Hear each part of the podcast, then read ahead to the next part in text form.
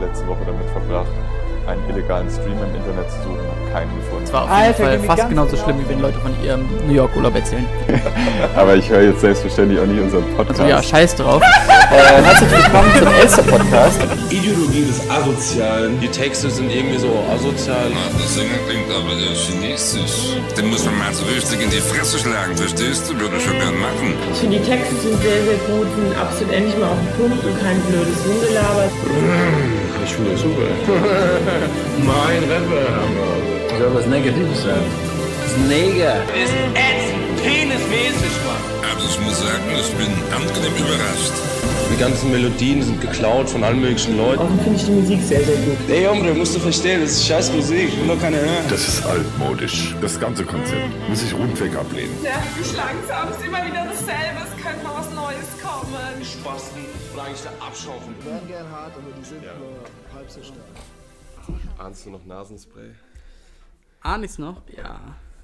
Aber ich finde irgendwie schön, keine Sucht ähm, ist so allgemein anerkannt wie die ja, Pseudo-Nasenspray-Sucht. Weißt du, Leute trinken jeden Tag, Leute rauchen immer jeden Abend Zigaretten und können sagen, "Nö, du, das ist ganz unproblematisch. Aber zwei Spritze aus der Nasenspray-Flasche und Leute Voll. sagen, oh, bist du wieder auf der Sucht unterwegs. Das- Ding ist auch, noch nie ein Nasenspray in der Apotheke gekauft, ohne dass äh, die Apothekerin, der Apotheker mir gesagt hat, aber nicht öfters als zwei, drei Mal am Tag. Und man denkt immer so, ja, scheiß drauf, bis der Schnupfen halt weg ist, ne? Ja. Ja. Aber, aber, aber hast du auch, als du letztes Mal geholt hast, weil ich kaufe mir es nie selber. Ja, Ich glaube mir ehrlich gesagt. stell, stell's selber her, so. Kann man auch machen. Nee, aber ich habe. Nee, ich, äh, ich nehme die immer mit, wenn irgendjemand anders halt die nicht mehr braucht, so. Ja. Also ich bin da relativ diebisch unterwegs. Aber ähm, Und dann benutzt du die gebrauchten, oder man kann die doch so sauber machen und dann geht es doch. Ja, Ja, also, nein, ist doch also ein- aber nee, ganz kurz, ich so, meine, so hart bin was- ich nicht drauf. Was sagen, denn, was sagen denn Apotheker, wie lange man es benutzen darf? ich glaube maximal eine Woche immer so. Wirklich. Ja. Das Ding ist auch, schau, wenn hier steht zum Beispiel drauf gegen Schnupfen für Erwachsene und Schulkinder. Wenn Schulkinder draufsteht, ist bei mir schon mal so, okay, kann nichts passieren. So.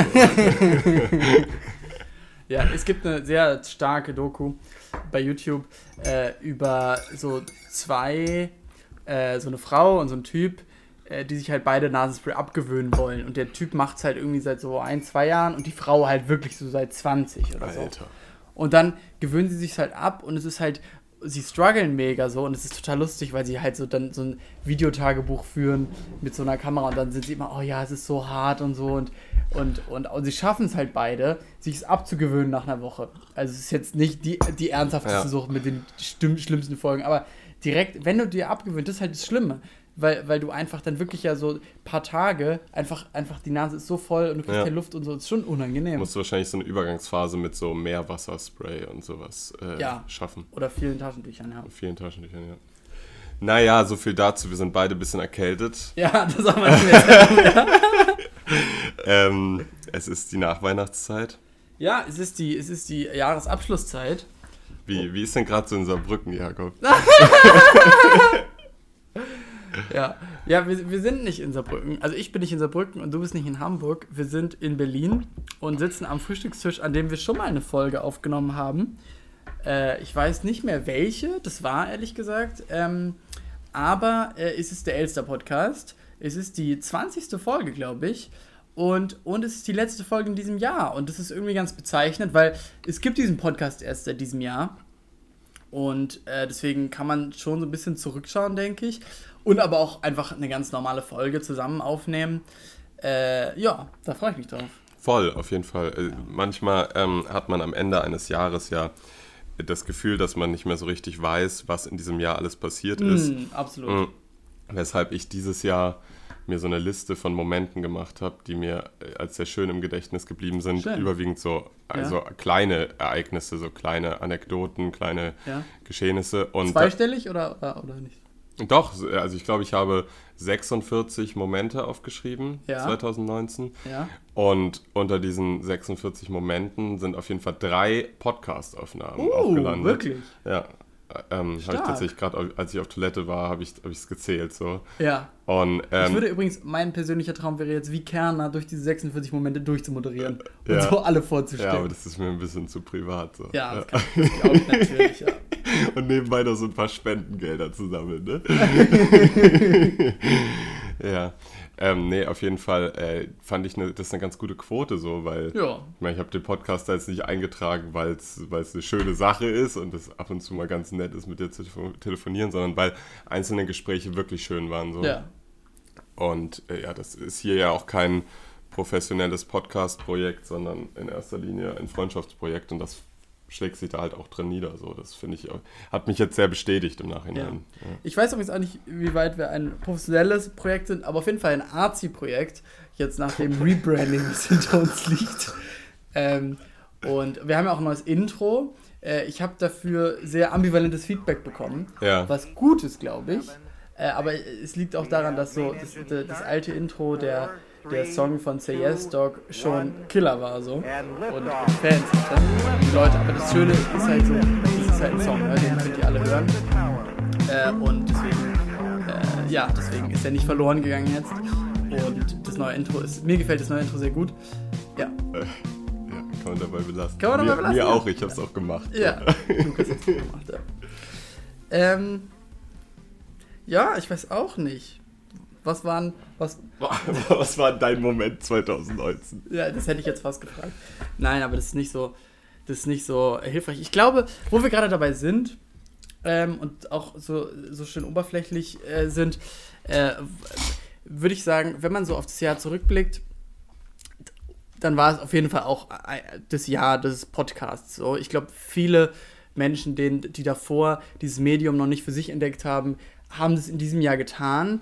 Und es ist irgendwie auch in einer anderen Größe findet es statt, so dass halt dass halt jede Institution meint, einen produzieren zu müssen und alle langweiligen Privatpersonen, uns eingeschlossen, ähm, irgendwie auch, auch Podcasts aufnehmen und so. Und, und ja, und es ist ja auch schön, dieses Medium zu feiern.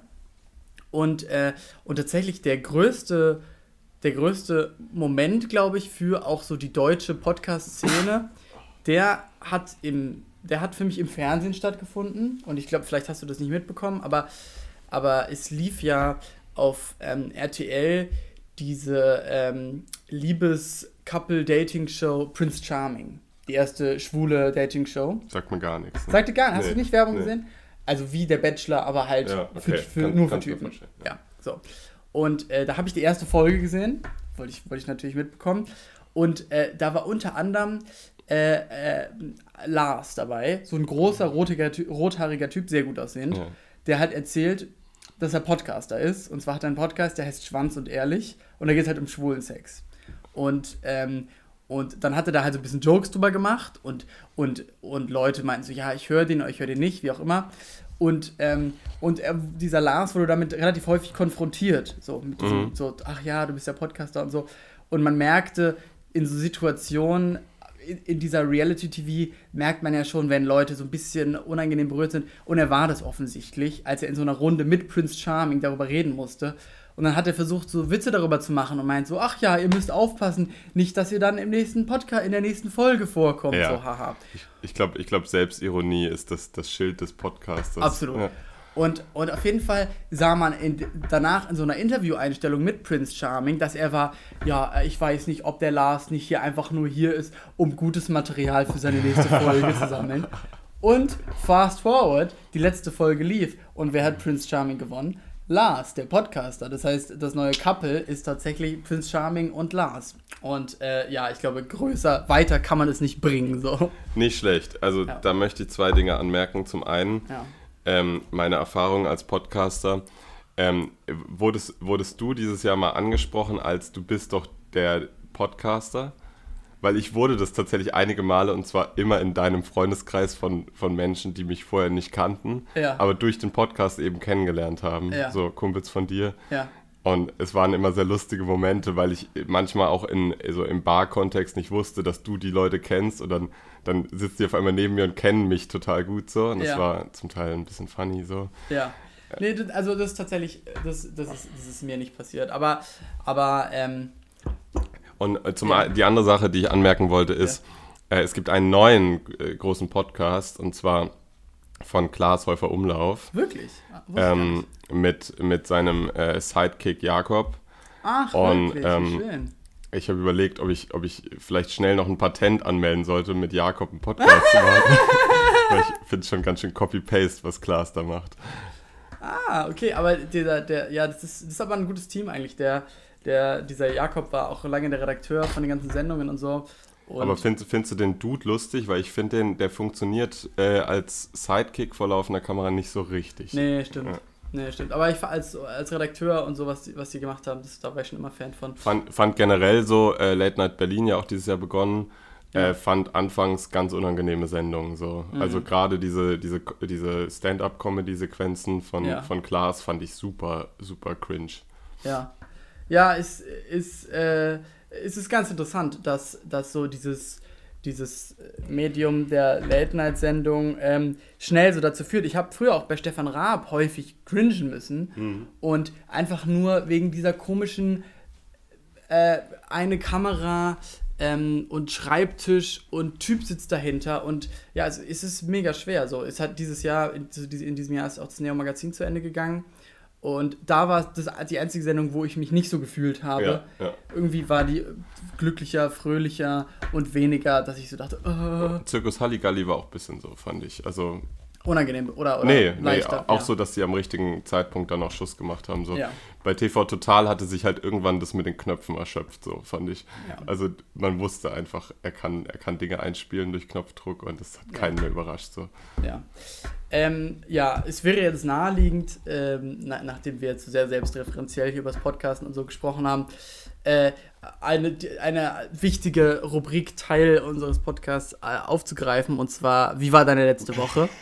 Ähm, allerdings haben wir das im privaten Gespräch gerade schon besprochen und die Highlights rausgehauen. Aber was, wo, was wir bisher ausgelassen haben, ähm, und deswegen würde ich das gerne fragen, äh, vor allem, weil ich dann auch selber Was dazu haben wir sagen ausgelassen, kann. Jakob? Nein, Hast ähm, du es bewusst ausgelassen bis wie jetzt? war, ja, wie war, wie war denn deine letzte Weihnachtsfeier? Wie war denn meine letzte Weihnachtsfeier? Ja. Meinst du jetzt im familiären Umfang, also Weihnachten oder so Betrieb? Das darfst du dir Okay. aussuchen. Wie gesagt, deine, deine letzte Weihnachtsfeier, von der du erzählen möchtest. Ähm, also das Weihnachten jetzt hier in Berlin äh, war das erste Weihnachten, wo ich nach Berlin zurückfahren musste aus, Mhm. Driving äh, aus einem genau, anderen Wohnort. Und das war sehr golden, Ja. in erster Linie, weil ich mega viel geschlafen habe. Das Ja. habe ich dir aber vorhin auch schon erzählt. Ich habe wirklich so, also das, das Mittagsschlafsgame revolutioniert, so durch mehrere Mittagsschläfe pro Tag so. Ja. Und ähm, also ich finde, Weihnachten mit der Familie gewinnt total mit dem Nichtstun. So. Ja. Und wer, also ich würde jetzt auch mal so die paar Kartenspiele, die wir gespielt haben und die paar Filme, die wir geschaut haben, in, die, in der Kategorie Nichtstun einordnen. Und das war sehr golden, auch weil, weil ich meinen Bruder nicht so oft gesehen habe dieses Jahr, wie ich wollte. Und das war sehr schön, den, Ja. da, den da zu sehen. Und das, das, war, das klingt jetzt, das ist super uninteressant davon zu erzählen, aber das ist emotional, war das sehr, Ja. eine sehr interessante Erfahrung für mich. Ja. Ähm, drei Tage cool damit zu sein, mit meinem Bruder und meiner Mutter und ihrem Freund äh, zu Hause äh, nette Dinge zu machen. So. Ja. Ja, nee, ich glaube, das ist, das ist so, ich glaube, das können sehr viele nachvollziehen. Ja. Hattest du denn hast du eine actionreiche äh, Weihnachtsfeiererfahrung? Nee, tatsächlich die, die Weihnachtsfeier, die ich erlebt Ich habe. würde mir jetzt irgendeine so eine Saufgeschichte wünschen oder Ja, so. so, nee, die Weihnachtsfeiererfahrung, die ich gemacht habe, die war, die, die, ach, die, die war, die war irgendwie so schön, äh, denn tatsächlich die, die Weihnachtsfeier, meine letzte Weihnachtsfeier, über die ich erzählen möchte, war eine betriebliche, Eine betriebliche. eine betriebliche Weihnachtsfeier. man, man kennt sich, ja. Ja. im Kreis der Kollegen. Ja, und es war vor allen Dingen im Kreis neuer Kollegen. Das heißt, äh, äh, ich, hatte, ich hatte das Gefühl, hingehen zu müssen, so um Weil Hierarchie ganz unten. Und weil neu, einfach weil, weil ganz Okay. neu so. Und ja, und, und es war eine Weihnachtsfeier in einem Restaurant und ähm, ein, ein gutes Restaurant, wo ich schon länger hingehen wollte. Schön. Ja, und dann bin ich da wirklich pünktlich hingegangen. Das auch, also hat was geheißen, sonst würde ich zu sowas zu spät kommen. So. Aber und äh, habe mich halt hingesetzt und habe ähm, und, und hab um mich herum gesehen, wie halt die Leute sich, sich Sachen bestellt haben und Getränke bestellt haben. Und ich sah auf dem Tisch auffällig viel Wasser, Wasser und viel so, so kleine Biere. Und Biers. Biers, kleine Biers. Und direkt habe ich so angefangen zu rechnen und dachte so, irgendwas stimmt hier nicht. Irgendwas, wo, wo, wo ist der Weihnachtsfeier-Vibe so? Der, irgendwie war der nicht da. Und, ähm, und es kamen immer mehr Leute dazu. Es war eine ganz, ganz bunt gemischte Truppe an ganz vielen Leuten, die ich auch gar nicht kannte. Und, ähm, und dann haben wir halt, wie gesagt, es war tolles Essen so. Es herrschte natürlich irgendwie Stille am Tisch, unangenehme. Und, Oh nein. Na, ja, na klar. Und irgendwie so Gespräche, die so ein bisschen zu locker waren. Und ähm, ja, das, das war halt wie eine Weihnachtsfeier ist. Aber andere Weihnachtsfeiern werden ja durch den, die Völlerei und die Trinkerei irgendwann dann interessant und irgendwann so, dass man vielleicht auch einfach die unangenehmen Sachen vergisst. Aber das hat dann nicht, fand nicht statt. Und weil, weil ich natürlich, weißt du, wenn neben dir drei Leute Wasser bestellen, dann bestellst du, bestelle ich eine Cola so, weil es, es muss schon ein Vibe sein so. Und dann, ähm, und, und, die, und, die, und die wenigen Personen, die dann so meinten, oh, ich würde ein Glas Wein nehmen, da gingen so die Köpfe nach links. Und ich dachte, okay. Und es war für mich dann, je später der Abend wurde, relativ deutlich, dass, dass äh, das der Fall ist, weil der Arbeitgeber nicht bezahlt. Ui. Aber ich war mir nicht sicher. Ui. Und Und, und, dann, und keiner will Geld opfern für Abend, der eh nicht gut Ja. wird. So, ja. So. Und, und, Uh. ja. Und dann, und ich wusste es aber nicht. Und dann dachte ich so, wie spreche ich das jetzt an? So. Und dann, und dann, und dann habe ich so links mein, Hattest du stand da schon was Teures bestellt? Nein. Okay. Nein, nein. Nein, nein, ich, war- wie gesagt, ich, hab, ich bin mit dem Vibe gegangen. So, Leute bestellen nicht Vorspeise, Hauptgang, Nachspeise. Ja. Da mache ich das auch nicht. So.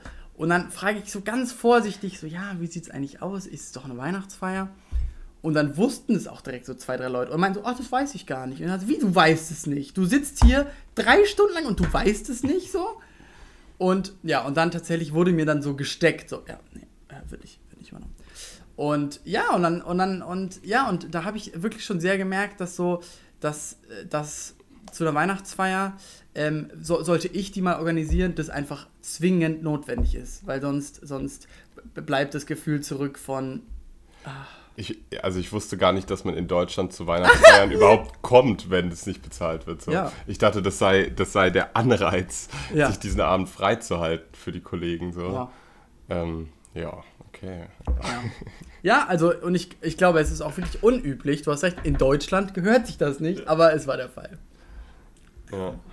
Ähm, was tatsächlich, äh, was, was, also ich, da ich umgezogen bin, habe ich jetzt in Hamburg noch äh, kein Arbeitsverhältnis. Ja. Deswegen fühle ich mich ein bisschen dieser, dieser, dieser, dieser Erfahrung der Weihnachtsfeier dieses Jahr beraubt. Die letzten Jahre hatte ich es immer Ja. an dem Betrieb, wo ich angestellt war. Ja. Und ähm, da sind wir tatsächlich auch immer sehr gut essen gegangen. Ja, gehört sich Ja, auch. der Schulleiter mitgekommen. Oh. Sogar, ja, denn sogar die, die Etage, die man sonst nie sieht, so, Ja. die hat dann den Wein bestellt. Und das fand ich dann immer sehr solidarisch mit den kleinen, kleinen Männern und Frauen, die Ja. da arbeiten. Ja. Aber es ist mir dieses Jahr nicht, nicht zugute gekommen. Ja, ja, man kann auch absolut darauf verzichten. Und ja, und für nächstes Jahr, was weiß ich so. Ja. Digga, we weißt du, was ich fragen wollte? Hm, was? Das wollte ich eigentlich schon vor letzte Podcast-Folge fragen. Äh, Strafzettelgate. Hast, du- hast du irgendwelche Kosten bekommen für die, für die Fahrt mit der Robbe? Äh, ja, tatsächlich, um zurückzuspulen, vielleicht erinnern sich Leute nicht, aber, aber, aber bei, als, als, als ich als treuer äh, Umzugshelfer bei Lukas geholfen habe, wurde ich direkt zweimal geblitzt äh, auf der Autobahn. Und tatsächlich einmal muss ich dafür schon bezahlen. Ja. Für, äh, für, für das, das brandenburgische Dorf, durch Ja. das ich mit frechen 50 geheizt bin, obwohl 30 Metzeltin, ja. Metzeltin, ja, man kennt's. Ähm, aber die, die, die, tatsächlich der andere, da habe ich erst Post bekommen, meine Adresse sei jetzt weitergeleitet worden, aber ein Brief von Land Brandenburg, ich glaube, Ja. das war Autobahn und dann ist Land Brandenburg oder so zuständig, ist nie gekommen. Also tatsächlich habe ich heute Morgen, heute Morgen habe ich noch dran gedacht, so, ach, ich hoffe, dass es nicht mehr kommt. So, also es ist schon so ein bisschen so ein Waiting-Game und, und Aber war viel in Metzeltin? nee, 25 Euro. Okay. Fand ich fair. 24 Euro. 24 Euro. Ist Okay. fair, kann man sagen. Da gebe ich nichts dazu, nee. Ja. Ja, aber ich wurde dann, ich wurde dann direkt, als ich, als ich das nächste Mal Auto gefahren bin, Monate Ja. Nach äh, so ein bisschen durch Frankreich gecruised bin, wurde ich, wurde ich direkt wieder geblitzt. Also es ist irgendwie so, irgendwie, ich weiß auch nicht, ich glaube, ich, ich muss da mal so ein Training durchlaufen oder so. Ja, ich meine, ich wurde zweimal abgeschleppt dieses Jahr in einer Woche. Das war Wirklich? Ja, das hat, Ah, das hat, all, also mir war es jetzt gegen Ende, habe ich überall geparkt, weil die, wenn noch 20 Euro draufgekommen wäre auf die 480 oder so, die ich dieses Jahr gezahlt habe für diese Abschleppgebühren, Ja. ja, das hätte den Kohl nicht mehr fett gemacht, wie man so schön sagt. Oh. Ähm, aber auf jeden Fall, als ich letzte Woche nach Hamburg gefahren bin Ja. mit dem Flixbus, Ja. da habe ich was erlebt, was mich wirklich sehr aufgeregt hat. Und zwar war mir nicht bewusst, dass Menschen in Bussen reservieren. Oh, Und- ja. Ja, und- das ist neu, ja. Und ich war, ich glaube, es war früher so, dass man die ersten Reihen reservieren konnte in Flixbussen, wenn man, wenn man den Ausblick haben wollte. Meistens hat der Busfahrer so auf die ersten drei Reihen so Sachen draufgelegt. so, da soll niemand sitzen. Ja, ja. Ich habe ganz viel Personal, was mitfährt. So. Lasst mich in Ruhe. Ähm, nee, aber es war wirklich, ähm, über die Hälfte des Busses war reserviert Mhm. und es war nicht gekennzeichnet. Und es haben sich alle in den Bus reingedrängt, inklusive mir. Ich bin immer jemand, der, der unter den Ersten ist, die einsteigt. So. Ja, wieso? Und weiß nicht, weil ich nie Gepäck aufzugeben habe und am richtigen Ort stehe, wo ich Ja. weiß, dass die Tür aufgeht. So. ja. Und dann war ich drin und ich musste mich dreimal umsetzen. Wirklich? Ja, weil ich, also ich saß dreimal auf einem Platz, der reserviert war und ich Ja. dachte so, Leute, warum, weißt du, so Reihe 11 Gangplatz reserviert, so. Da denke ich so, warum? Digga, 3 Euro, du hättest überall sitzen können. Reihe 11 Gang ist einfach, also ist keine Wahl, so. Ja. Das ist, halt- nimmst du einfach nicht. Da zahlst du keine 3 Euro für. Naja.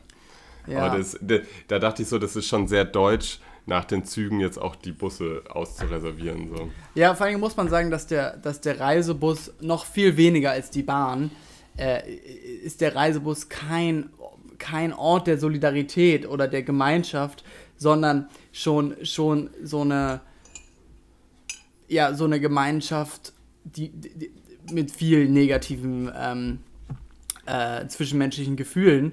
Das, das, das, so geht es mir immer im Flixbus und äh, ja, und, und in der Bahn erlebt man ja auch, dass Leute reserviert haben und dann einfach sehen, ach guck mal, hier ist was anderes, weil ich setze mich dahin ähm, und so no hard feelings, aber ich kann mir gut vorstellen, dass im, auch im komplett leeren Flixbus Leute kommen und sagen, du sitzt genau auf meinem Platz so. Ja, weil safe. Du, du musst halt so ein bisschen darum kämpfen so. Ja, das äh, hat mich auf jeden Fall in Aufregung versetzt. Bist du, bist du denn schon in einem Alter angekommen? Äh, äh, ich weiß nicht, was es über eine Person aussagt, aber viele meiner Freunde, denen es sonst egal sind, ist, sind heute immer so, ach ja, nee, ich habe im ICE reserviert, äh, das ist einfach entspannter für mich und, und, und das, ich, ich würde es halt niemals machen. So. Bist, bist du auch Nee, nee, nee, nee, nee. Wenn ich alleine reise, generell, egal ob Flugzeug, Bahn oder Bus, wobei ich betonen will, dass ich schon lange nicht mehr geflogen bin. Ja, Ähm, ja, weird Flex. Ähm, äh, ich reserviere nie. Nein. Ja. Aber wenn ich zu zweit verreise und es ist eine sehr lange Zugfahrt, also so sagen wir mal, es ist ein Zug ohne Umsteigen, fährt der äh, zehn Stunden und Ja. in, den, in der Sommerferienzeit, dann denke ich so, ach, wäre schon nice zusammenzusitzen, dann mache ich das manchmal. okay. Hängt Ah, ja. aber auch von der, von der Grundgebühr des Tickets ab. Wenn ich schon über 50 Euro bezahlt habe für ein Ticket, dann zahle ich nicht nochmal 9 Euro. So. Ja, okay. Oh ja, ich glaube, das ist wichtig, das zu klären, ja. ja, man ist auch wichtig, dass man nicht zu schnell alt wird. Wir waren gestern im Kino, da war so eine sehr, sehr weirde Werbung über so einen elektrischen äh, Rasenmäher. Ja, Kannst dich an die erinnern? Mm, die Bosch-Werbung. Ja, da, da, da läuft es mir mal kalten Rücken runter. Da denke ich so, Leute, die sich die diesen Schritt im Leben gehen, da gibt es keinen, da gibt's keinen Schritt zurück. So. Ist, der fährt dann so, weißt du, Ja. kannst du nicht mehr aufhalten. Der, Ja. der, das ist ein fahrendes Statement äh, für, für, die, für deine Lebenshaltung. So. Übrigens, bevor, bevor wir vielleicht äh, zu, auch zu dem Film kommen, den wir gestern geschaut haben, vielleicht können wir da kurz zwei Gedanken zu äußern, muss ich noch was sagen, was mir aufgefallen ist. Und zwar ähm, äh, ist, ja, ist ja dieses Jahr irgendwie unglaublich geprägt durch, durch eine Umweltdebatte und Fridays for Future. Ähm, und, und, und bevor man, bevor jetzt man vielleicht auch einen Ausblick gibt, wo das hinführen könnte, ist, ist es ja auch, muss man irgendwie ehrlich zu sich sein, um halt zu sagen, was fällt einem schwer. So, wer, wo merkt man richtig, ja, es ist irrational, aber es ist schwer abzulegen. So, weißt du, bei Fliegen zum Beispiel, das ist nicht irrational, das ist praktisch so. Aber es gibt einfach Dinge, die man beibehält, so, so Angewohnheiten, die, die man, die, die halt objektiv ja, nicht nachhaltig sind. Und für mich zentral ist das der To-Go-Kaffeebecher.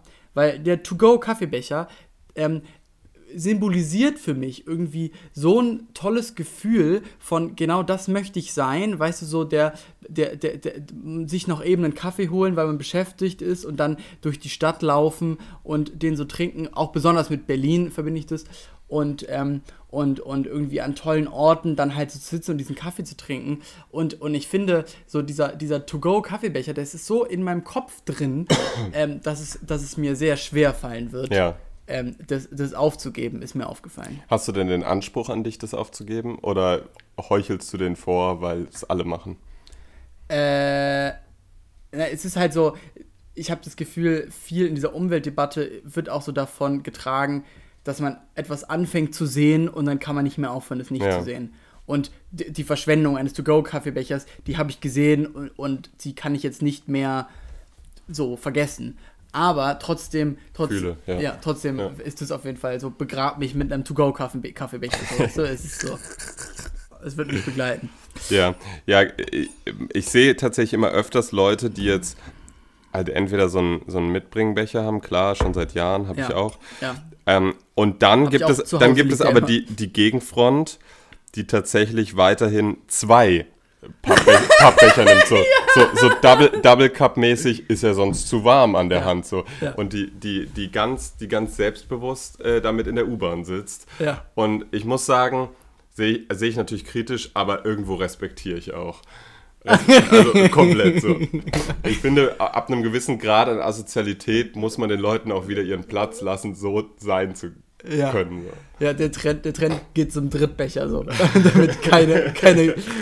Ja. Ähm, ja, tatsächlich äh, waren wir gestern, waren wir gestern im Kino und das ist so eine, das ist so eine krasse so ein krasser Fact, weil, weil, also ich gehe sehr gerne ins Kino und du gehst wirklich gar nicht gerne ins Kino und deswegen war das jetzt nicht was, was, was irgendwie Teil auch unserer Freundschaft war, so. Also über Filme sprechen vielleicht oder Filme gucken vielleicht auch, aber Kino gar nicht. Und ja, deswegen war das, war das auf jeden Fall toll und wir haben uns gestern den neuen Star Wars angeschaut und werden auf jeden Fall jetzt äh, nicht spoilen, so. Und wir sind ja auch kein großer Kino-Review-Podcast, aber ähm, aber ja, so, so, ich weiß auch nicht, hast du jetzt auch, nachdem wir, drüber, nachdem wir beide drüber geschlafen haben, so, ist dir so, würdest du unseren Hörerinnen empfehlen, sich den anzuschauen? Nee, schaut den nicht. ähm, also, es gibt ja die Leute, die immer so sagen, ja, den hätte man auch gut zu Hause schauen können, so irgendwann ja. mal. Nee, Star Wars muss man schon im Kino schauen. Ja. Ähm, war auch ein sehr schönes Kino, in dem wir waren. Ja. Äh, Habe ich schon sehr gefühlt, die Atmosphäre. Aber der Film, ja, hat, hat Spaß gemacht zu schauen, werde ich aber wahrscheinlich nicht nochmal in meinem Leben schauen. So, das, ja. Äh, ja, leider danach hat mich da wenig begeistert, was ich jetzt, wovon ich gerade das Gefühl habe, euphorisch irgendwem erzählen zu wollen. So, es ist eher so, ja, ich habe den neuen Star Wars geschaut, wie fandest du den? Und dann würde ich auch jedes Gespräch beenden darüber, weil ich denke, da, da, da regt sich nichts in mir, was ich jetzt unbedingt loswerden möchte dazu. So. Ja. Ja, es ist vielleicht nicht so interessant gewesen, das ganze Ding, oder? Ja. Ja, tatsächlich auf der, auf, auf der, auf der Gefühlsskala, die Star Wars so in einem auslösen kann, ähm, so war ja schon alles drauf und, äh, und eben von irgendwie der ersten Trilogie, die irgendwie für mich magisch ist zu der zweiten Trilogie, Teil 1, 2 und 3, die, äh, die so aus meiner Sichtweise lächerlich schlecht ist. Ähm, und äh, Jakob stellt Dinge auch gerne mal überspitzt dar. Ja, aber, aber halt so Teil 1 und besonders Teil 2 und auch Teil 3 sind, sind, sind, da sehe ich vor allen Dingen, was eben schief laufen kann und wie, und wie man eben etwas, etwas nicht gerecht werden kann und warum George Lucas halt irgendwie wahnsinnig ist. Ähm, und oder vielleicht einfach so nicht mehr ganz wusste, wohin eigentlich jetzt. Und in dieser, in dieser neuen Trilogie steht für mich auf jeden Fall, diese neuen drei Filme stehen für mich so dazwischen an Qualität und an tollen Momenten. Und, und äh, ja, es, es, es, ist schon, es ist schon schön, sich das anzuschauen und irgendwie so den neuen Film äh, irgendwie so. Man, man sollte ihn sich jetzt, glaube ich, nicht anschauen, äh, weil, man, weil man irgendwie jetzt groß gespannt ist, ein großes Ende dieser Trilogie zu erwarten, oder irgendwie äh, mit, mit so Gefühlen des, ach, dass es jetzt vollständig so daraus geht, denn, denn der, Film ähm, steht schon sehr für sich. Und das ist seltsam, das zu sagen, aber man könnte den sich anschauen, ohne einen anderen Star Wars-Film Ja. geschaut zu haben. Also man muss sagen, dafür, dass es der neunte Teil einer Reihe ist, ja, ja. nimmt der unfassbar wenige Handlungsstränge auf. Ja. Wenn- Wenn ich, also Handlungsstränge wahrscheinlich sogar nur einen aus dem Teil davor. Aber ja. Die, du hattest auch ähm, noch den, sorry, du hast es den, du hattest gesagt, es sei dir wichtig, in der Anfangs, beim, beim Anfangstext Ja. nicht, da, dass du alles mitliest, aber es waren ja nur so, es waren nur zweieinhalb Absätze so. Ja, Äh, ja, also es- tatsächlich war es sehr kurz. es war es sehr war auch kurz, ja. sehr allgemein. Also es war Mega, so, ja. also da ist gerade gar nichts passiert davor, hat, Ja. hatte man das Gefühl. Ja. Und ja, mir waren, also ich, man ist halt Netflix-Serien, ne, haben, hatten wir gestern auch schon drüber geredet, gewohnt, die, die narratologisch so ausgefuchst sind, dass sie, dass sie kleine Details, die in den ersten zwei Folgen passiert sind, auf einmal in der dritten Staffel ähm, super groß ausspielen und man, und man so einen Moment ähm, der, der, der Klarheit hat, wo man denkt, ach so, und so ist Star Wars wirklich gar nicht angelegt, sondern es ist so krass vorhersehbar, was passiert und Ja. nichts wird ausgespielt, nichts wird angelegt und die Details sind nebensächlich so. Ähm, Ja, t- tatsächlich, was, wa- was aufgegriffen wird, sind ja vor allen Dingen Figuren. Also die, und, und das ist halt so der Fanservice, den so ein neuer Star Wars-Teil dann eben anscheinend bringen muss, äh, der eben zum einen äh, R2D2 zeigt und zwei gute Szenen gibt und zum anderen äh, neue Droiden oder so. Und für mich persönlich mit einer der besten Figuren war tatsächlich C3PO, der, der irgendwie so eine, so eine Tiefe oder auch eine Komik hatte, die ich jetzt nicht erwartet hätte. Das hat mich, das hat mich überzeugt. Und aber tatsächlich, der, der, der, der Twist, ähm, den man nicht Twist nennen kann, weil der in fast jedem Star Wars-Teil vorkommt, ist immer so diese, diese Herkunfts- und Namens- und Geburtsgeschichte. Also die berühmteste Szene, so Luke, ich bin dein Vater, Ja. ähm, die, die, das hat sich fortgesetzt und auch in, diesen, in diesem neunten Teil geht es eben um Rays äh, Herkunft und wer waren ihre Eltern und was ist eigentlich ihr Familienname und was ist eigentlich ihre Abstammung. Ja. Und ich finde es ganz interessant, weil das ist eigentlich so ein, das ist, das ist irgendwie so eine, so, so eine aristokratische Problematik, ähm, die, die halt so ist, kann nicht eigentlich das sein, wenn, meine Familie, wenn mein Familienname das ist. Und, und, und ich finde es ganz interessant, weil das halt so, weil man sich damit so gar nicht identifizieren kann.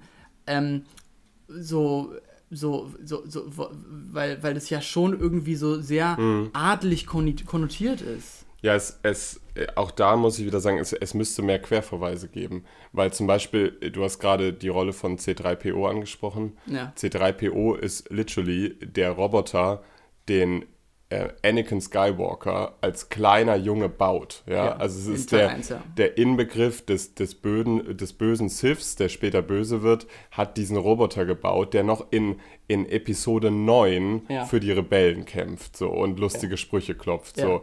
er Und- ist in jedem Film dabei tatsächlich. Genau, und da, da, also diese Story, die ja grundlegend seit Teil 1 angelegt ist, um die Skywalkers und um Anakin, um Luke, die könnte man, finde ich, viel raffinierter ausspielen und nicht immer nur Name-Dropping betreiben. Ja. Also C3PO ist in jedem Teil einfach nur C3PO.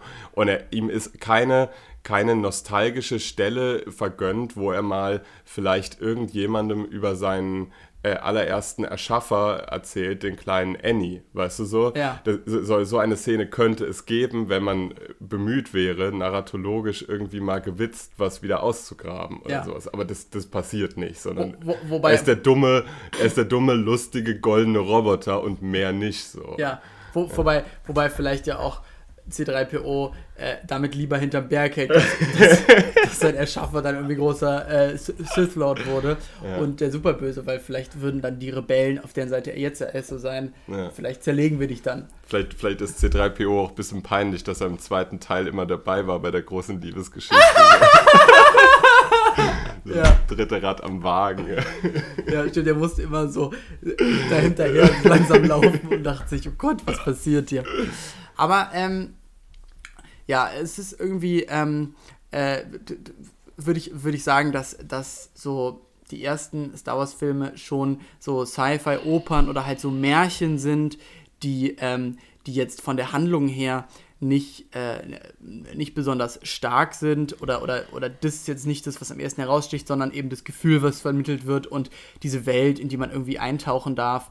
Und auch als wir uns gestern darüber unterhalten haben und so nochmal rekapituliert haben, an welchen Orten eigentlich dieser neue Star Wars-Film spielt, dann ist es, dann, dann ist es schon was Besonderes, weil, weil, weil da eben so auf alte, auf eben so alte Momente wie so den Todesstern und so auf schon eine sehr clevere Art zurückgeblickt wird.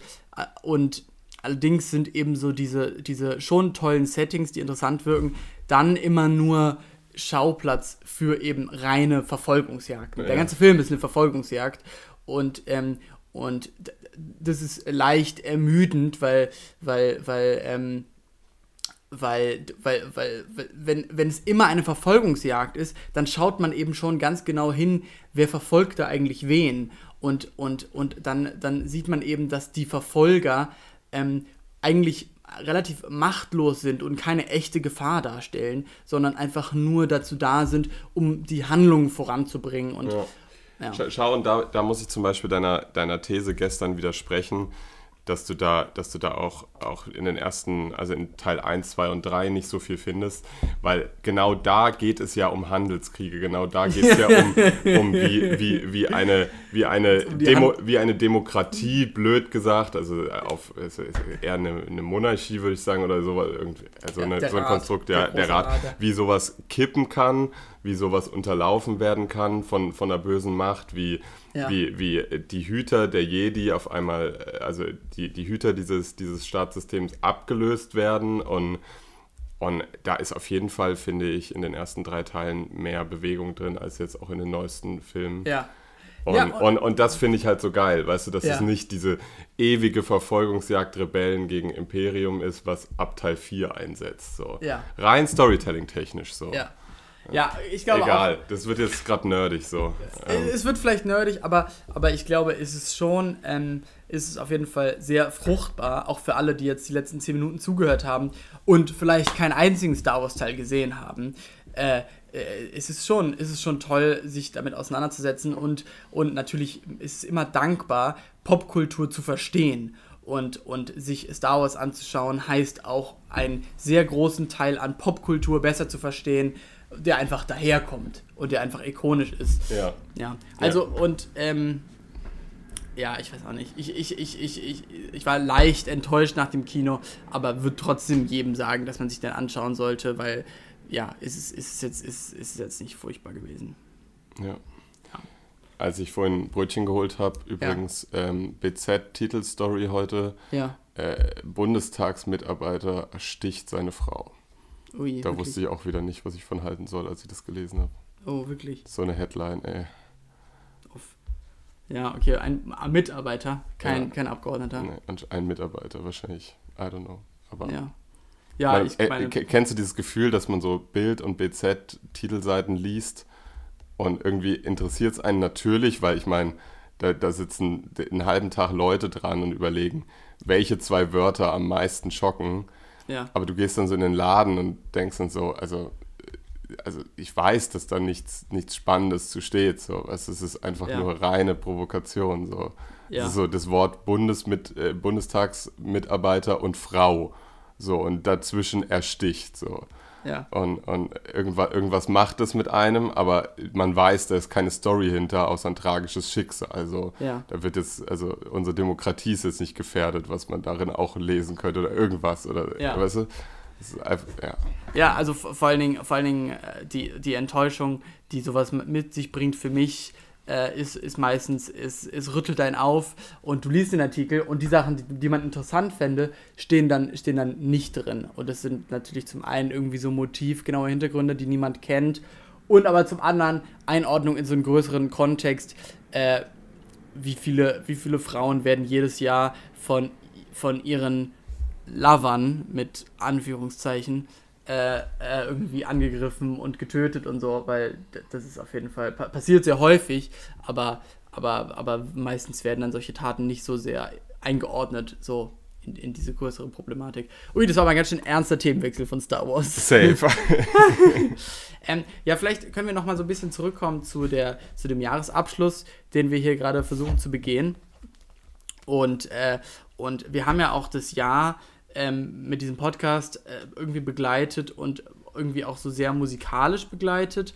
Und, und, und ich würde jetzt schon ganz gerne noch so die Frage stellen, wie sich, wie sich eigentlich so äh, Musik, aber schon besonders Deutschrap äh, so entwickelt hat im letzten Jahr äh, und, und wo wir irgendwie an welchem Punkt wir gerade sind. Und, ähm, und dafür möchte ich irgendwie so erstmal die zwei äh, größten, ja, was, ich weiß nicht, Fälle, die zwei größten äh, Steine, die jetzt noch im Weg liegen, am Ende dieses Jahres aus dem Weg räumen. Und zwar ist es zum einen das Kollega-Album, wie soll es anders sein, und zum anderen das, das, das Bushido-Album. Die, die, äh, Tatsächlich beides Themen, über die wir auch in unserer ersten Podcast-Folge geredet haben. Absolut, ja. ja. Und, und, und wa warum ich es irgendwie aus dem Weg räumen möchte, ist, glaube ich, weil man, weil ich relativ schnell ja zu anderen Themen kommen möchte, weil es ist, es ist einfach so der Elefant im Raum. Es existiert ähm, diese beiden Alben und diese beiden Künstler. Es sind drei Künstler, schließlich ist es ein Collabo-Album von Bushido mit Animus. Äh, und, und, aber es steht für mich so gar nicht dafür, was irgendwie mein die, die, meine Musik ist, die ich gerade höre und irgendwie der Deutschrap, den ich cool finde und den ich unterstützen möchte, sondern es ist wirklich so die alte Garde, die es irgendwie nicht gecheckt hat so und, und die immer noch das Gleiche macht. Und, ähm, und tatsächlich, äh, das, das Kollege-Album ist egal so, das muss wirklich niemand, niemand, niemand hören. Und, und das Interessante ist, es ist alles auch schon hundertmal erzählt und da ist ein einziger Song drauf. Kollega ist es gelungen, einen einzigen Song zu machen, der was Neues ist. Und da war ich überrascht, muss ich wirklich sagen. Und offensichtlich nicht ich alleine, sondern eben auch ähm, viele seiner, seiner Hörer. Denn äh, auf diesem Album ist, äh, ist ein Song drauf, der heißt ähm, Infinitum. Ich weiß, ich bin ein schwieriger Mensch, zieh Probleme an, denn ich bin Prinzipien gelenkt. Und ich weiß, wie viel Rücksicht du nimmst, dich immer hinten anstellst, damit ich glücklich bin. Ja, ich vertraue auf Gott in der Not, doch finde Ruhe, legst du meinen Kopf in dein Schoß. Jeder Mann hat seine Schwachstelle, doch mit dir an meiner Seite bin ich unbesiegbar, du bist die Kraftquelle. Es gibt keine wie dich, so bescheiden, doch mit Herz einer Löwen verteidigst du mich. Jeder Mann hat eine dunkle Seite, doch du kamst und fülltest meine dunkle Seite mit Licht. Du warst da, als ich gar nichts hatte. Du warst da, als ich Platin ging. Verwöhnt von Erfolg, aber mein größter Stolz war, dass du meinen Namen annimmst. Manchmal geht alles schief, eine Niederlage nach der anderen, aber für dich bleib ich Gewinner. Und ich schwöre bei Gott, ich lass dich niemals fallen, ich bleib an deiner Seite für immer. Und das ist ein Liebeslied. Und das hat Kollega noch nie gemacht. Und, ähm, und dieser Track ist ein unglaublich schnulziger, schnulziges Liebeslied an seine Frau offensichtlich. Und äh, es ist irgendwie bezeichnend, weil man sich so denkt, du erwähnst die gerade zum ersten Mal. So. Kollega rappt zum ersten Mal, dass er eine Frau hat und er ist so stolz, dass sie sich immer zurückstellt und an seiner Seite ist und so. Und er, er ist auch so ein anstrengender Typ. Das sieht man von außen auch. Und ja, und aber, aber und dieser Track ist nicht besonders gut so. Er ist wie gesagt mega schnulzig. Und äh, ja, und, und, und ich meine, es ist schön, dass er eben offensichtlich dieser Frau an seiner Seite äh, auch ein bisschen mal so etwas widmet. Äh, und ja, und aber es ist, es ist so im Rahmen dieser Du bist Boss-Rahmen, ist es halt so seine Löwin, die ja. an seiner Seite kämpft. Ähm, ja. Du hast mir den Track gestern gezeigt. Ich fand den auf jeden Fall auch ein bisschen unangenehm. Ja. Bin mir sicher, er wird jetzt gleich in irgendeiner Weise hier eingespielt. ähm, aber ich muss sagen, ähm, auch nur um das schnell abzuhandeln. Ja. Äh, Kollega haben wir beide schon mal uns geoutet. Er hat natürlich irgendwie in unserer Jugend stattgefunden, so und zwar sehr präsent, weil ich meine, damals war er noch gehypter, als er es heute noch so ein bisschen ist, so zumindest von den Klickzahlen. Ähm, und tatsächlich habe ich auch immer so ein bisschen Angst, dass so, dass so ein popkulturelles Phänomen oder so ein Rap-Phänomen wie Kollega ähm, irgendwann vom Plan wegtritt so und nicht mehr in, äh, auf YouTube zu finden ist und man sich nicht mehr drüber aufregen kann und nicht mehr drüber witzig machen kann, weil es ist halt irgendwie so, man ist gewohnt, dass Bushido und Kolle da sind. Mm. Und es wäre weird, diesen, diesen Teil der Jugend auf einmal nicht mehr durch ein jährliches Album äh, irgendwie zu haben, so. Auch wenn man es schon seit ein paar Jahren scheiße findet, was da rauskommt.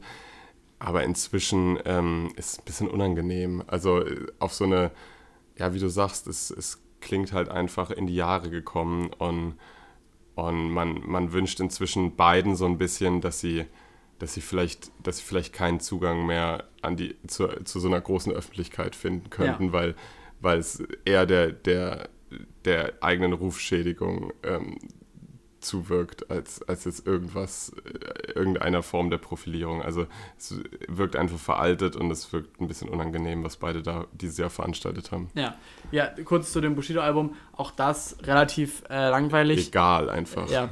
Und, äh, eins, und wenn man einen Song hören möchte, dann ist es Prinzipien, der, der wirklich auch so, äh, der, der, wirklich lustig ist in seiner Stumpfheit. Ja. Äh, und aber ungewollt lustig leider. Wäre immer noch ein Teil eurer Gang, hätte ich nicht das Bedürfnis an der Freiheit zu hängen, statt in irgendeinem Café zu Schimmelkarten unter Straßendieben. Schau ich meinem Sohn im Garten zu beim Drachen fliegen, dann würde ich jemals wieder diesen Menschen blind vertrauen, könnte ich keine Sekunde in den Spiegel schauen. Machte paar Millionen mit Immobilien, aber dennoch habe ich meine Prinzipien. Blühe auf, wenn ich Musik mache wie Lilien, aber dennoch habe ich meine Prinzipien. Stelle nichts in meinem Leben vor Familie. Aber dennoch habe ich meine Prinzipien. Manche Menschen sind so giftig wie Reptilien. Aber dennoch habe ich meine Prinzipien. Denkst du, dass, da, schau, da bei den Tracks steht Bushido und dann Animus? Ja. Denkst du, das ist Zufall? Nein. Und aber, aber zum, zum größeren Themenkomplex Bushido gehört auch, dass in einem der letzten Spiegel eine, ein Artikel drin war, da habe ich wirklich einen Freudensprung gemacht. Mhm. Und zwar ähm, geh gehört ja auch eben in dieses Jahr eben die ganze Polizeigeschichte und die Auseinandersetzung mit Arafat. Und anscheinend hat Arafat Abu Chaka äh, relativ vorausschauend äh, bei sehr vielen Gesprächen aus dieser Zeit, aus dieser Trennungsphase, äh, Voice Messages mit aufgenommen. Ganze Gespräche. Und wir haben schon mal darüber gesprochen, dass wir uns das eine Streitgespräch mit Bushido zum Einschlafen angehört haben. Weißt du, das meine ich. Man ist ja froh, dass sowas noch passiert. Weißt ja. du? Weil wir offensichtlich interessieren wir uns dafür. Ja, ja, Sonst würden wir nicht drüber reden. Und aufregen ist ja auch eine Form des Interesses. Ja, so. ja, auf jeden Fall.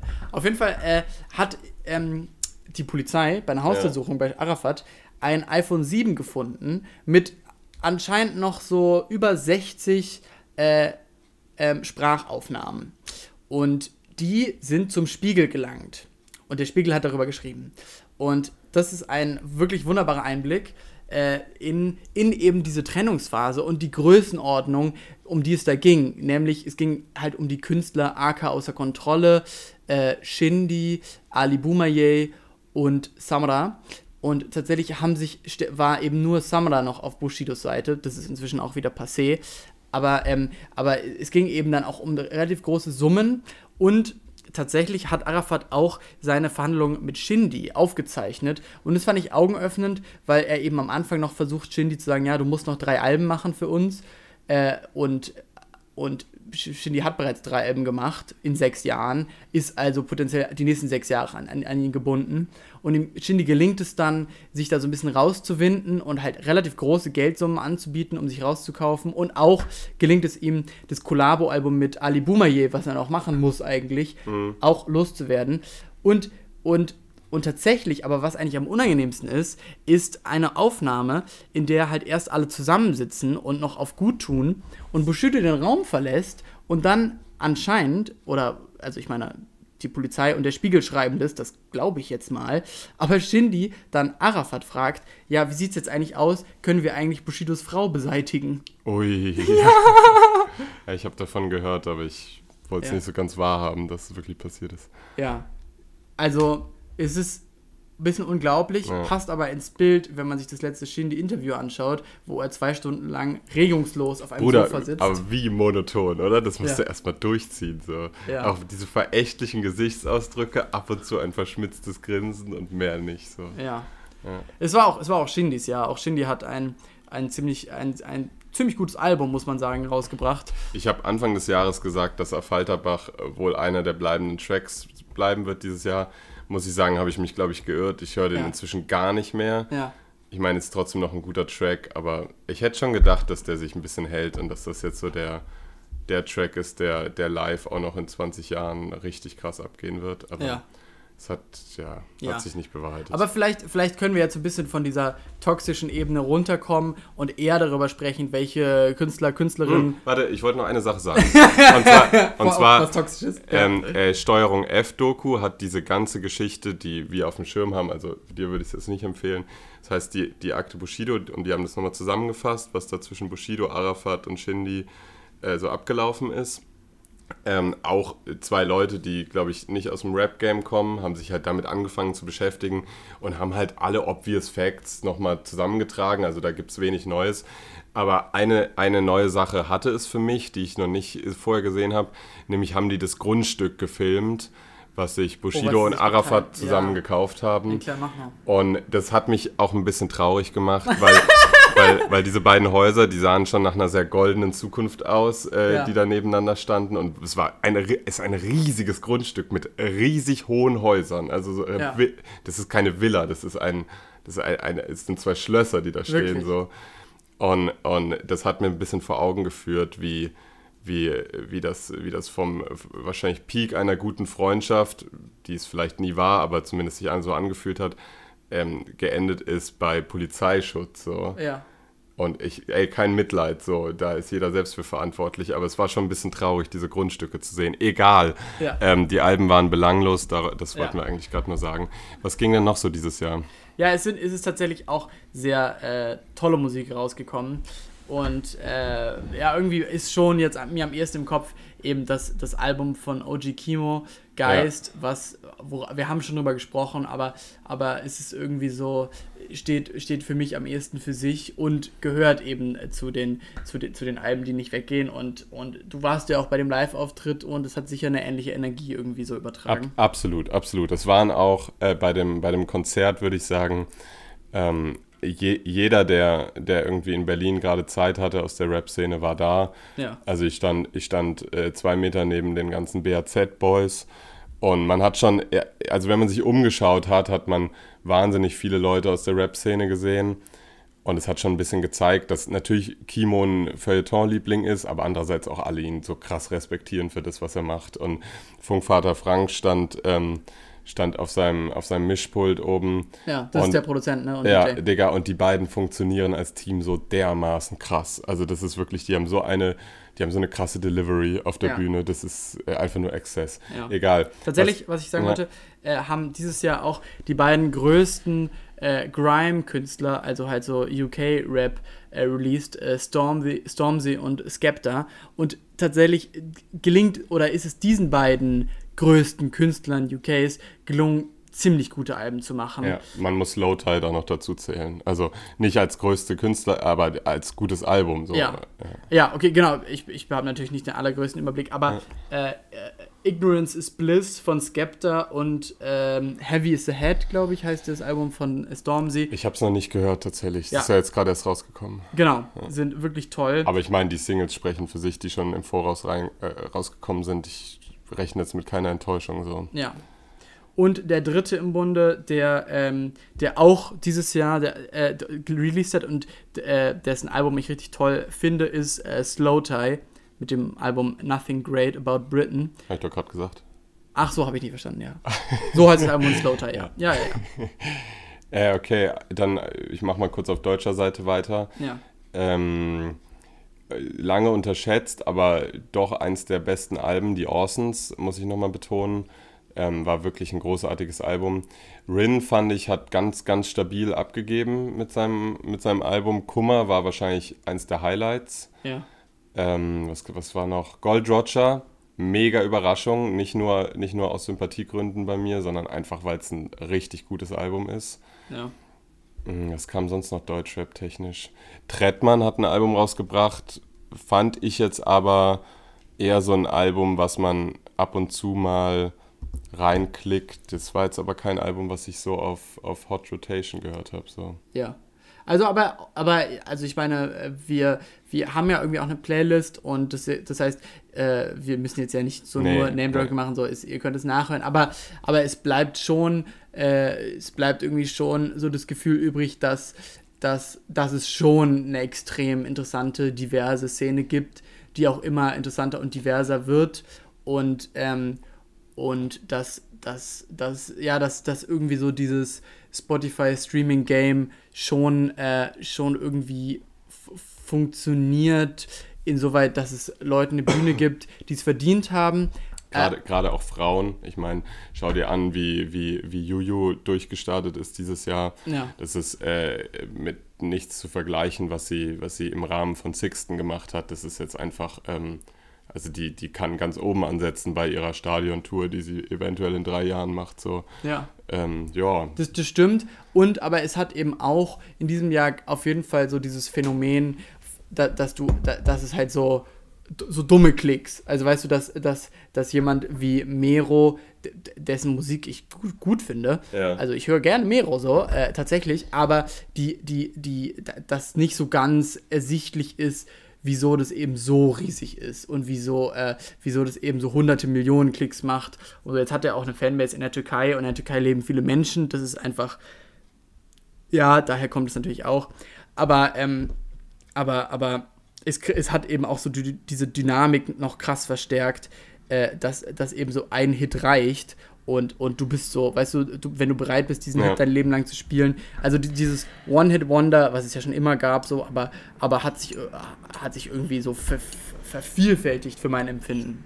Ja, man muss einfach auch nicht mehr drüber reden, ob ob Rap irgendwie chartrelevant ist, so, sondern man, man redet eher darüber, wenn mal ein, ein groß geplantes Album nicht in die Top Ten kommt im Bereich Rap. So. Ja, allerdings, und, und was, sich, was sich verändert hat, sorry, was sich verändert hat, im letzten Jahr war eben die, der Nummer 1 Spot für ein Album äh, einfacher für Rapper und jetzt, wo eben die ganze andere Musik auch im Streaming durchstartet, ja. ist es wieder schwieriger geworden, ein Nummer 1 Album zu machen, was ganz interessant ist. Es scheint so ein Peak gewesen zu sein. Im, ja, im ja. Gegensatz zu Nummer 1 Hits, die dieses Jahr sehr oft gemacht wurden von ja. Rappern, einfach weil die, ich würde mal sagen, die, die Rap-Playlists auf Spotify sehr gut laufen. Wahrscheinlich sogar besser laufen als die Schlager-Playlists und so. Also wäre jetzt eine These, habe ich keine Zahlen zu, aber ja, äh, ist auf jeden Fall beachtlich, wie zum Beispiel Nemo einfach mit seiner ersten Single, mit der er zurückkommt, einfach auf Platz 1 geht. So.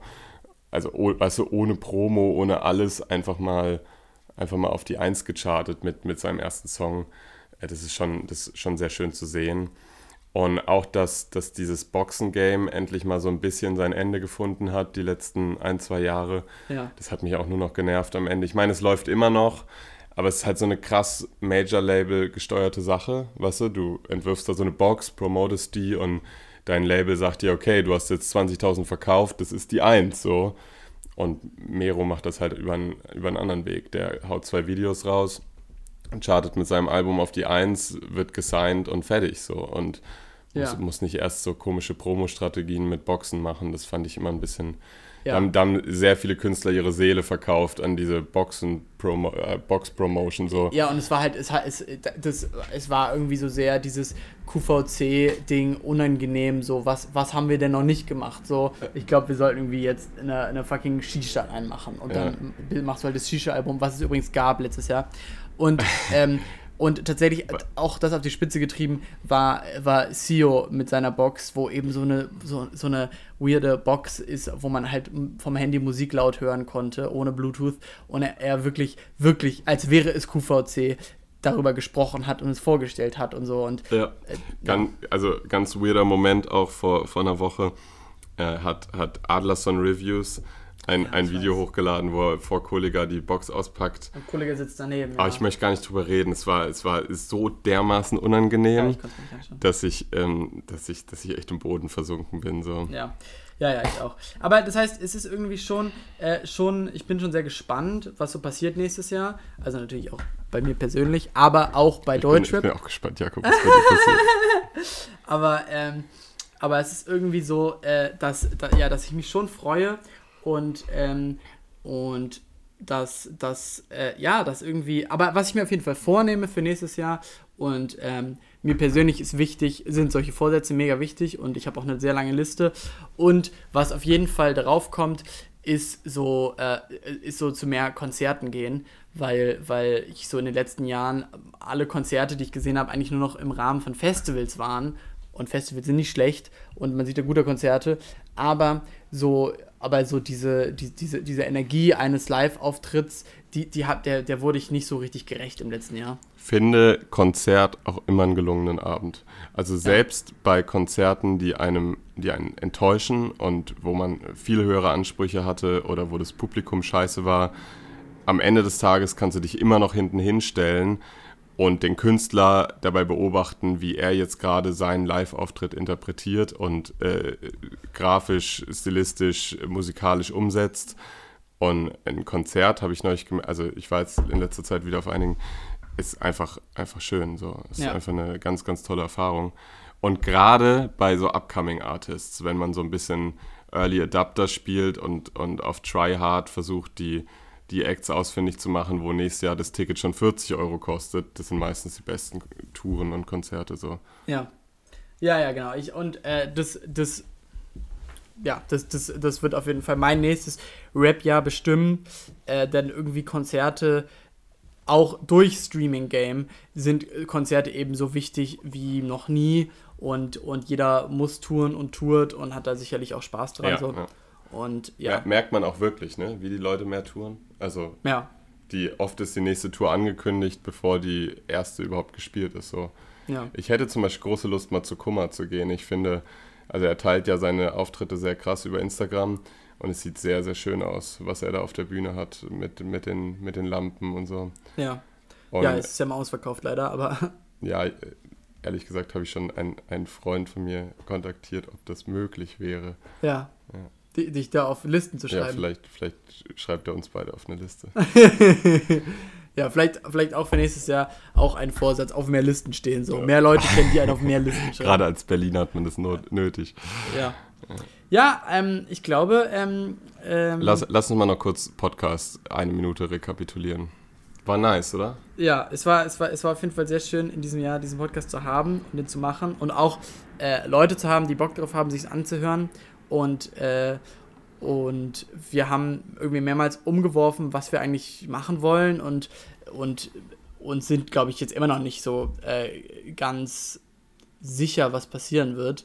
Aber äh, schon einig darin, dass wir das wollen oder dass ich das möchte und dass, äh, ja, dass, dass auf jeden Fall auch äh, krasse Folgen kommen werden, äh, die ihr so nicht erwartet hättet. Ja, es ist ähm, ein, ein schönes kleines Projekt, was man von zu Hause aus äh, umsetzen kann. Ja. Und umso schöner zu sehen, dass man Menschen außerhalb damit erreichen kann. Ja. Das klingt jetzt ähm, sehr klickgeil. Aber ähm, ähm, nee, es war wirklich eine, eine ganz schöne Erfahrung. Auch wenn es natürlich viele Momente des Strugglens gab, wo man gemerkt hat, dass man einfach damit angefangen hat, ohne jetzt irgendwelche, also wir, wir arbeiten beide äh, nicht im Radio-Live-Programm und, und sind gewohnt, irgendwas zu moderieren, sondern wir telefonieren und nehmen das auf. Trotzdem äh, haben wir uns da irgendwie so ein bisschen reingefuchst und äh, ein altbackenes Wort an der Stelle. Ja. Aber auf jeden Fall, ähm, ja, inzwischen überwiegt, überwiegt der Spaß, der hat immer überwogen und und manchmal muss man halt auch ein bisschen was ändern. Ja. Das wird wahrscheinlich so weitergehen. Es ist so ein, ein, ein einziger Spaß und Struggle zugleich, dieses Podcast-Projekt. Ähm, aber in erster Linie telefonieren wir und wenn ihr zuhört, ja, dann schaut uns. uns. Und nächstes Jahr gewinne ich bei Prince Charming. Alles klar. Dann wünsche wünsch ich euch viel. Ja. wünsche ich dir auch. okay, ja. Ciao. Juice World starb am 8. Dezember, true. Rest in peace, we gon' always remember you. Gottverdammt, er hat das selber prophezeit. Was ist der 27 Club? Er ist mit 21 gedeiht. Wir stehen am Block und ticken Sandys. Das Zeug verkauft sich quicker als das Popper Chicken Sandwich. Soldier Boy hatte das größte fucking Comeback für circa zwei Wochen, doch dann sperrten ihn die Cops weg. Die Hip-Hop-Police gibt es echt Mois. Ich sage es so wie dieser Flair, das sind Fanboys. 6 9 packt er aus, ich meine kein Geschenk.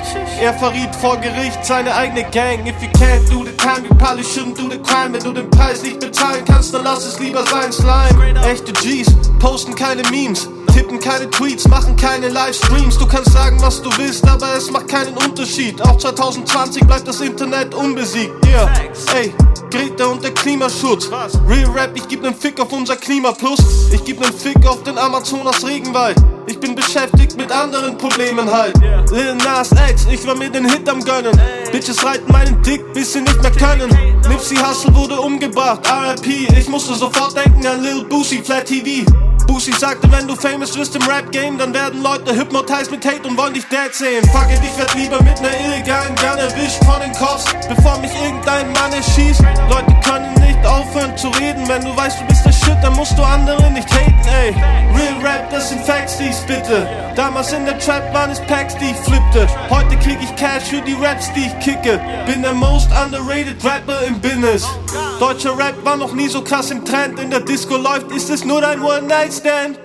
Kylie Jenner machte Schluss mit Travis Scott, er war im Endeffekt einfach viel zu corny für die Dot. Wenn du einen Rapper suchst, komm zu mir, Kylie. Und bist du ein Basketball-Player, ich bin hier, Kylie. Bitches wollen einen echten Street-Hitter. Pyrex, Whipper, Weed-Ticker. Shindy droppt einen Song mit Shirin David. Aber Shirin meinte, ey, das ist nicht okay, Kid. Also musste er den Song dann erneut releasen. Das ist der Grund, warum die beiden auch noch heute beefen. Influencerinnen spitten Rhymes, Loredana aus der Schweiz, ihre Single ging Platz 1. Depri-Rap ist beliebt bei den Kids, wer über Selbstmord und Liebeskummer rappt, der kriegt Klicks. Jugendliche kaufen sich Designer-Klamotten, aber Swag kann man leider nicht koppen. Es geht darum, wer du bist und nicht darum, was du hast. Du hast Balenciaga Sneakers an, aber bist ein Spaß. 2019 war lit lit. Also ist es klar, dass ich spit spit. ASAP Rocky war locked up in Sweden. Sie wollten 21 Savage abschieben. Das war ein echt krasser Plot-Twist. Er hat etwas patentiert, was er not ist. A whole lot of Captain im Rap-Game. Deshalb finden mittlerweile viele Leute Rap lame. Ich nicht. 2019 war lit lit. Also ist es klar, dass ich spit spit. 100.000 Rapper in dem Biss, aber keiner kann es machen so wie ich. 2019 war lit lit. Also ist es klar, dass ich spit spit. 100.000 Rapper in dem Biss, aber keiner kann es machen so wie ich. Du kannst sagen, was du willst, aber es macht keinen Unterschied. Auch 2020 bleibt das Internet unbesiegt. Yeah, no cap, no plug. Little bitch, glow up the Narrow Gang 2020, I'm taking over in this bitch, yeah. Streamt meine Musik, kommt zu meinen Shows, kommt das Merchandise. Yeah, yeah, yeah, yeah, yeah, yeah.